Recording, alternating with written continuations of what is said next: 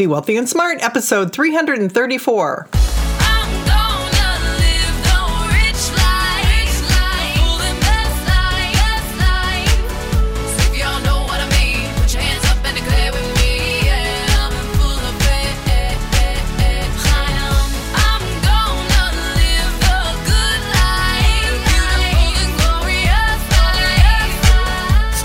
A world of wealth and financial freedom without budgets, boredom, or bosses on Be Wealthy and Smart. And now, here's your host, Linda P. Jones. Welcome to Be Wealthy and Smart. I'm Linda P. Jones, America's Wealth Mentor, empowering women and men worldwide to financial freedom. On today's show, we're going to talk about five reasons to finance a home purchase, and you're going to learn how to think through whether or not to finance a home. And I'm going to tell you a true story. This is because a friend of mine called me a couple of days ago. I'll call him John. He called me up. He's a very successful businessman, sold his business, and he's looking to buy a third home. And he just wants a little kind of small residence in another city. And so he said to me, Should I finance my house? Well, I was kind of surprised that he was asking that question because he's a pretty savvy guy, very successful businessman. And so I wanted to share with you sort of the logic and the thinking that went through in the conversation I had with him because you might be curious what I said or how to think that through for yourself. So the first question I asked him is if you were to get a fixed rate mortgage, because that's the only kind I believe in right now since we're in an upward rising interest rate trend, what would the interest rate be? And he said around 3.5%. I said, wow, that's a great fixed rate. That is a very low rate historically. And, you know, I remember when rates were a lot higher. I've certainly had interest rates in the past that were a lot higher than that. So that was the first thing we wanted to get clear is what was the fixed interest rate that we were talking about? Because only when you know the rate can you then talk about whether it makes sense or not. So that was the first thing. And my response to him telling me the rate was around three and a half was just that this is still a very low interest rate.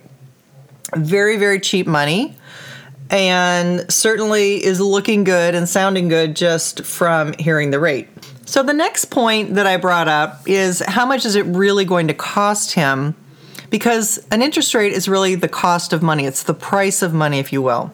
So, 3.5% being the cost of money that you're paying the bank, well, that's the gross cost. But think about it this way it's even less because if you itemize, it's tax deductible for the interest portion. So, really, if he's able to deduct the interest, then his interest rate, or then what it's really costing him, is even less. Then the money is even cheaper.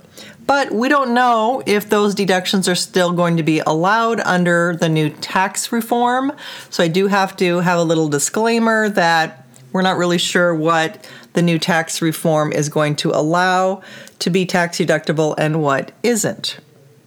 The third thing is, I said to him, if rates were much higher, let's say a year from now, two years from now, three years from now, interest rates are at 6%. Would you kick yourself that you didn't lock in 3.5%? And he said, Yes, I would. And I said, Exactly. Because as interest rates go higher, we don't have, I mean, you certainly can pay something called points, which allow you to reduce your interest rate, but you're paying to reduce your interest rate. You're paying $1,000 per point typically to reduce your interest rate. But having a low interest rate without having to pay points, you're not going to be able to do that a year or three years from now when rates are higher. So this is something to think about is if you were in the future looking back at today, would you kick yourself that you didn't take advantage of these rates? The fourth thing to look at is what kind of opportunities are there to earn these kind of rates the rates that you're going to pay on a mortgage, can you earn that kind of a rate? How difficult is it to earn that rate? Well, at around 3.5%, you definitely can earn dividends on stocks yielding around 3.5%. So you have opportunities to earn enough to actually cover the cost of the interest that you're paying on the loan.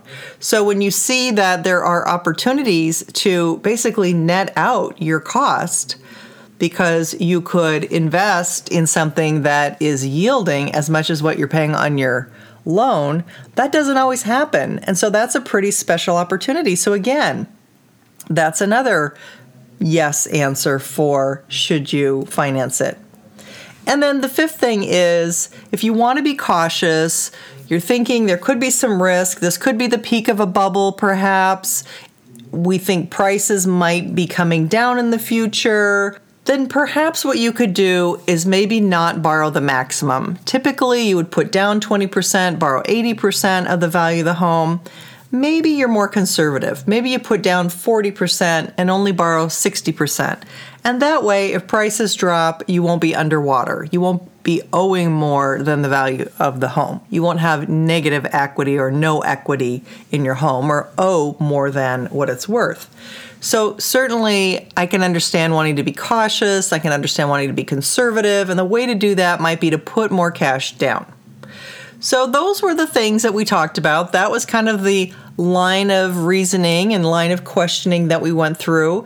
I hope that we spurred some things in you that you might not have thought of or gave you a different way to look at things and maybe taught you a little bit about what are some of the ways that you look at whether to finance or not and make that decision and to look at just the whole thought process. In the end, my friend did end up financing his house, and he's closing in 30 days. If you haven't yet subscribed to Be Wealthy and Smart, please hit the subscribe button and you'll have instant notification of all my new podcasts. And if you want to get your net worth moving in the right direction, go to lindapjones.com and get my 11 quick financial tips to boost your wealth. There are 11 quick things anyone can do to get to financial freedom faster. That's all for today. Until next time, live the good life and be wealthy and smart. Thank you for listening to Be Wealthy and Smart with Linda P. Jones. Share the wealth and tell your family and friends about the show.